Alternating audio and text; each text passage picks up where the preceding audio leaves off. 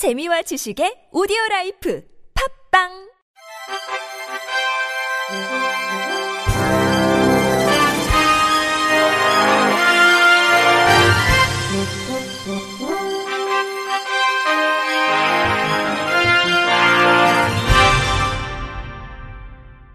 청취자 여러분 안녕하십니까? 8월 13일 금요일 KBIC에서 전해드리는 생활 뉴스입니다. 막바지 휴가철을 맞아 산과 계곡 등의 캠핑족들이 몰리는 가운데 돌발성 집중 호우에 따른 산사태와 급류 휩쓸림 등 위험 상황에 각별히 주의해야 한다고 행정안전부가 12일 안내했습니다. 특히 광복절 연휴 기간인 14일부터 16일 남부지방과 제주도, 강원 영동 등을 중심으로 강한 소나기가 내리는 등 많은 비가 예상된다며 안전한 캠핑을 위한 행동 요령을 숙지해 달라고 당부했습니다. 국립재난안전연구원이 마련한 캠핑 중 산사태, 급류 대비 행동 요령을 보면 산지와 계곡, 하천 등에서 캠핑을 하는 도중 비가 오면 기상 정보를 확인하고 신속하게 캠핑장을 벗어나 안전한 장소로 이동하는 것이 원칙입니다. 있습니다.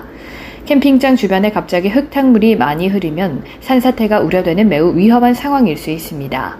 이 경우 즉시 토사가 흐르는 방향과 직각 방향의 높은 지대로 즉시 대피합니다. 산사태는 순식간에 규모가 커질 수 있으므로 대피 후 흘러내리는 토사와 물이 많지 않아 보여도 물건을 가지러 다시 위험 지역으로 들어가면 안 됩니다. 또 비가 잦아들어도 경사면에 물이 솟거나 낙석, 나무 흔들림, 땅 울림 등 산사태 전조 증상을 계속 확인해야 합니다. 캠핑 중 급류가 발생한 경우 건널 수 있을 것 같다, 괜찮아 보인다는 아니란 생각으로 하천을 건너는 것은 금물입니다. 특히 급류에 텐트 등 캠핑 장비가 휩쓸린 경우 꺼내려고 들어가서는 절대로 안 됩니다. 초속 2m로 흐르는 물에서 무릎에 작용하는 힘은 성인 남성 6명이 또 텐트에 작용하는 힘은 성인 남성 33명이 미는 힘과 동일할 정도로 세기 때문입니다. 안전한 캠핑을 위해서는 애초부터 위험 지역을 피해서 장소를 정해야 하는데요. 산사태 위험 지역을 확인해 지정된 캠핑 장소를 이용하고 위험 발생 시 대피 장소를 미리 숙지하는 것이 중요합니다. 산사태나 낙석 위험이 있는 비탈면 근처나 물이 넘칠 수 있는 계곡 지형, 하천변에 텐트를 설치하는 것은 피해야 합니다. 배달앱 강자 배달의 민족과 쿠팡이츠가 음식 단건 배달에 이어 마트 상품 즉시 배달을 놓고 격돌하고 있습니다. 쿠팡이츠는 앱에 마트 항목을 신설하고 생필품과 신선식품을 주문 후 바로 배달하는 시범 서비스를 시작했습니다.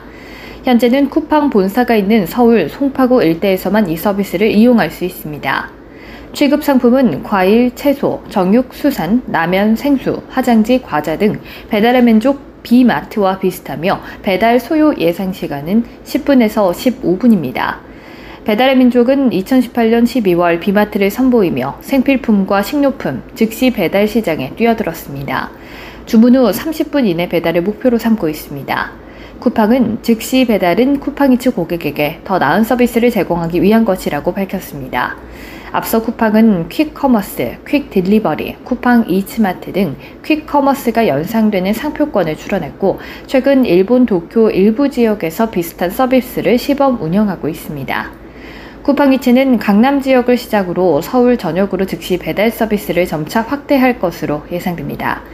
현재 GS25, CU, 세븐일레븐 등 편의점 업체들이 배달 서비스를 하는 가운데 배달의 민족에 이어 쿠팡이츠의 가세로 생필품 등의 배달 경쟁이 더욱 뜨거워질 전망입니다.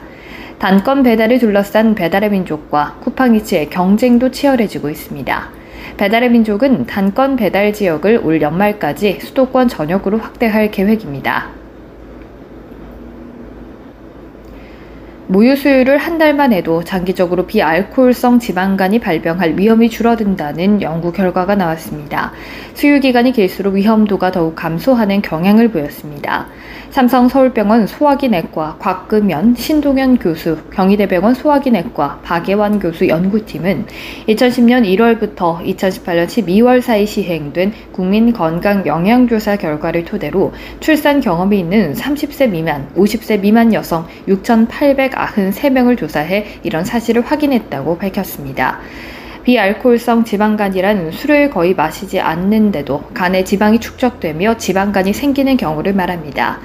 연구팀에 따르면 전체 대상자의 평균 나이는 41세로 15.2% 1049명에서 비알코올성 지방간이 확인됐습니다. 연구팀은 차별자의 모유 수유 기간과 지방 간에 영향을 끼칠 수 있는 나이, 비만도, 허리둘레, 이상 지지혈증, 당뇨 등 다른 지표 등을 모두 추려 위험을 분석했습니다. 그 결과 모유 수유 기간이 한 달 이내인 산모를 기준으로 했을 때 한 달 이상 모유 수유한 산모는 향후 지방간 유병 위험이 33% 감소했습니다. 기간을 더 세분화하면 수유 기간이 한 달 이상 석 달 이내인 경우 26%, 석 달 이상 6개월 이내인 경우 30%, 반년 이상 1년 이내인 경우 33% 위험이 줄었습니다. 1년 이상 모유 수유를 한 경우엔 유병 위험도가 36%까지 감소했습니다. 이런 결과가 나타난 데 대해 연구팀은 비알코올성 지방간이 기본적으로 대사성 질환과 연관이 있기 때문으로 풀이했습니다. 모유 수유는 인슐린 저항성을 개선하고 혈중 좋은 콜레스테롤 농도를 올리는 등 대사성 질환을 예방하고 개선하는 효과가 있는 것으로 보고됩니다. 이번 연구에서 무유 수유한 여성의 비알코올성 지방간 위험이 줄어든 이유 역시 이와 같은 영향을 끼쳤으리라는 분석입니다. 곽 교수는 모유 수유가 비알코올성 지방간의 유병 위험을 떨어뜨려 장기적으로 여성의 건강을 지킬 수 있다는 게 이번 연구로 증명됐다고 밝혔습니다. 연구 결과는 간장학 분야 권위지인 미국 간학회지에 최근 에 게재됐습니다. 국민의 약 88%에게 상생 국민지원금이 곧 지급될 텐데요. 이번에는 스타벅스와 같은 외국계 대기업이나 명품 매장에서는 지원금을 쓰지 못할 것으로 보입니다. 지난해 지급된 긴급재난 그 지원금의 일부 명품 임대 매장과 외국계 대기업 매장에서도 사용이 가능해 논란이 있었는데요.